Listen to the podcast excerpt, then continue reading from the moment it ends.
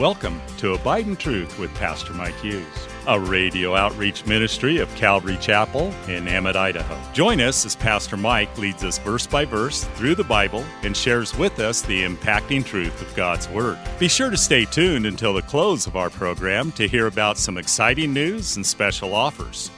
We'll also tell you how you can obtain a full length copy of this entire message. And don't forget, you can always catch up on Mike's teaching on our website at ccemmett.org.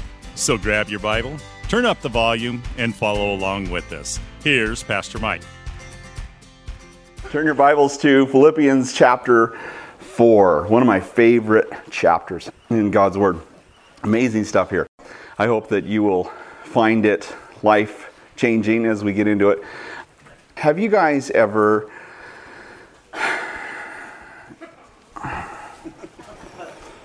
been at odds with another Christian?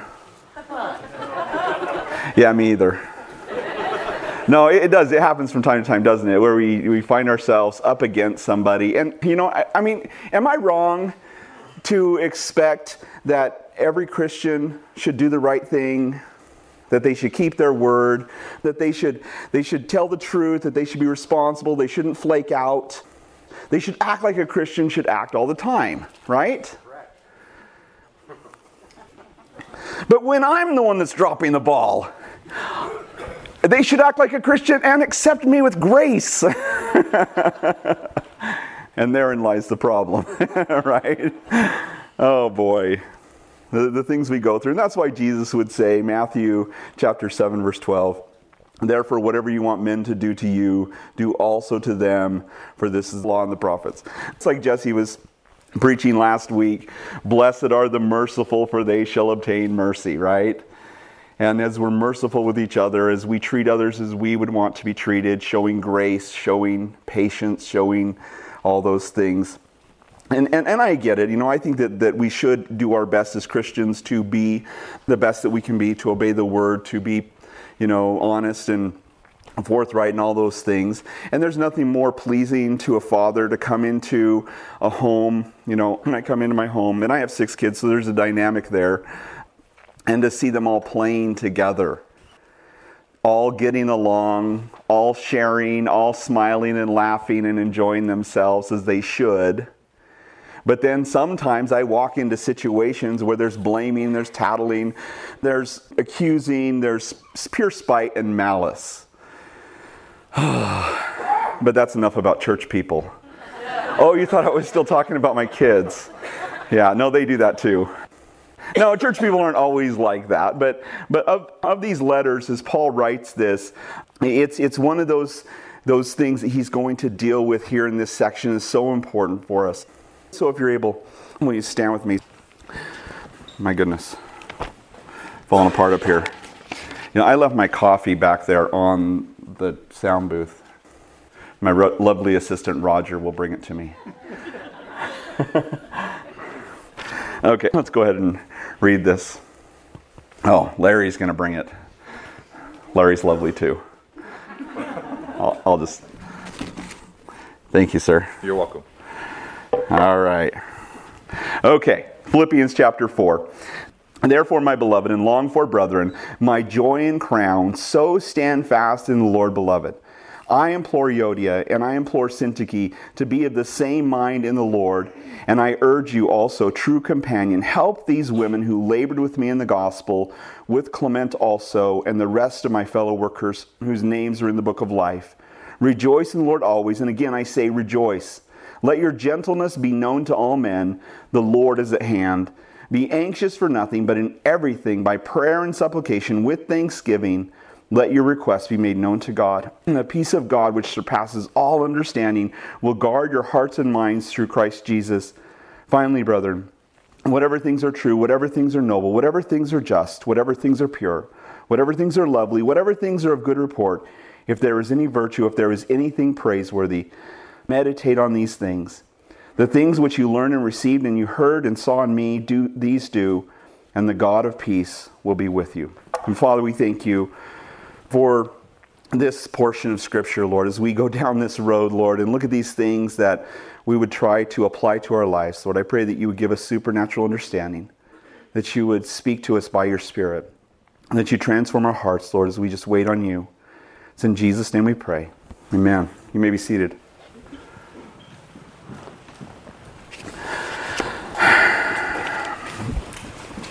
And so, Philippians chapter 4, we're, we're kind of coming to a, co- a close of this epistle where Paul has been writing one of the most personal letters that he's written to any of the churches. And of course, personal because of the experiences Paul had with this church. And you remember it was the Macedonian call that, that as the Holy Spirit forbid Paul to go to plan A, Asia, right, and to plan B, Bithynia. And now it's the Holy Spirit's telling him, you know, no, come over here and help us as the Macedonian man in Paul's dream calls him over to the area of Macedonia. And so Paul, obeying that heavenly vision, goes across the sea from Troas to Macedonia, find himself in Philippi, where he meets a group of women who are meeting down by the river and meets a woman by the name of Lydia, seller of purple from Thyatira and leads her to the Lord in her household. They get saved. And, and the, the church is, is birthed there, and things are, are going really well. And, and Paul and Silas are going around, they're preaching the gospel, except for one little snag, and that was this little demon possessed girl. She was possessed with, the, the, the Bible says, the spirit of Python, the same demon that they ascribed to the Oracle of Delphi. And, and she was foretelling the future. And, and of course, she was proclaiming at the top of her lungs here, these men are, are servants of the Most High God. You know, they've come to show us the way of salvation. And, and Paul, it says, being annoyed. Now, she was, she was telling the truth.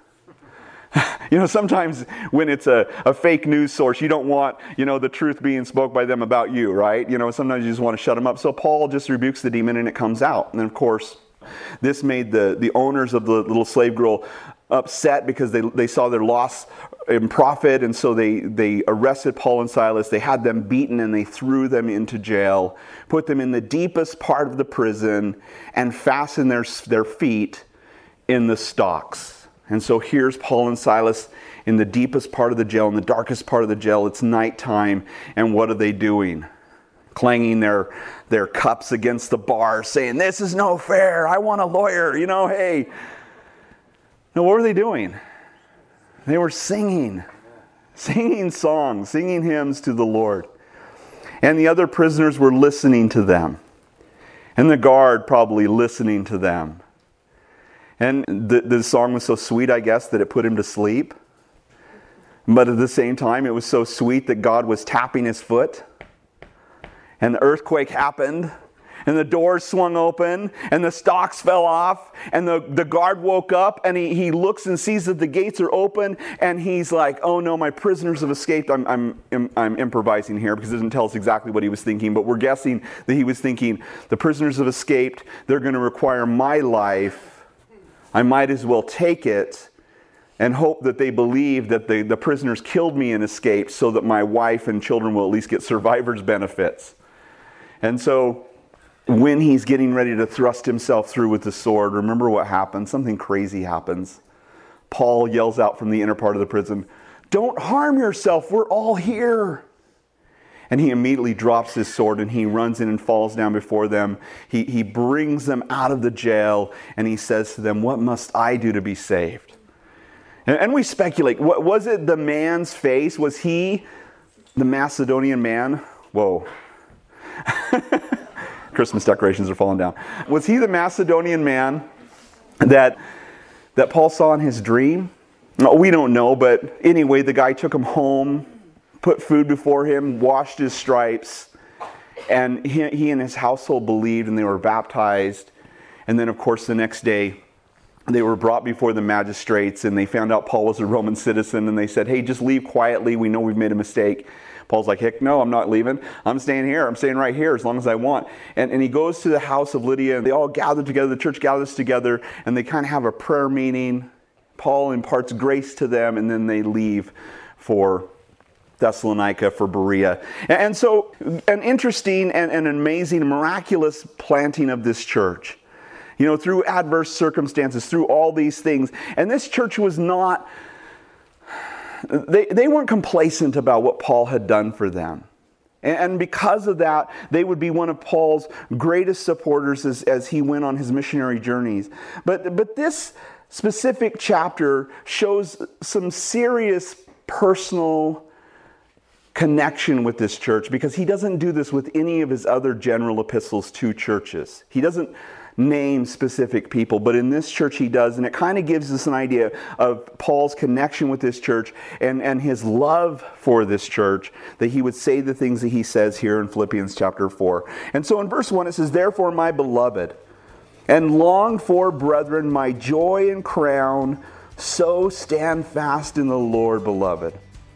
And I was, I was thinking about this, you know, that he calls them his beloved, his, his longed for brethren, his joy, his crown. You're the reason I do this, is kind of what that means. You're, you're the reason I, I get up in the morning. Thanks again for listening to Abide in Truth with Pastor Mike Hughes.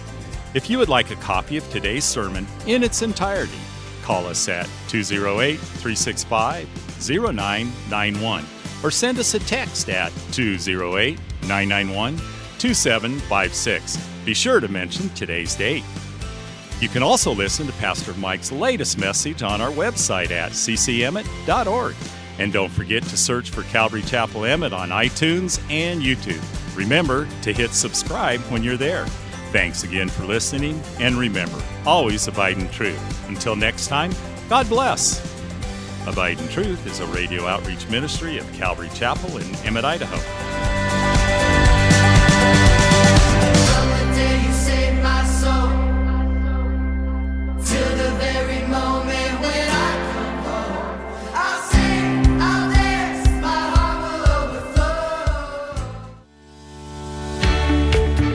Calvary Chapel of Emmett would like to invite you to watch our services live on Facebook. You can watch us every Sunday morning at 8:30 or 10:30. Just go to our page, Calvary Chapel of Emmett, and scroll down for the live service. It is an interactive experience. While on our page, feel free to watch previous Sundays as well.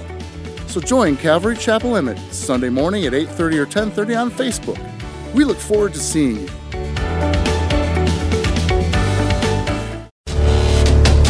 Calvary Chapel of Emmett would like to offer you a free gift for joining us today. Right Now Media. Right Now Media has been called the Netflix of Christian Bible studies. With over 30,000 Bible study and discipleship videos, there's even tons of Christian cartoons for the kids. To get your free account to Right Now Media, just visit our website at ccemmett.org forward slash right now. That's ccemmett.org forward slash right now. And God bless.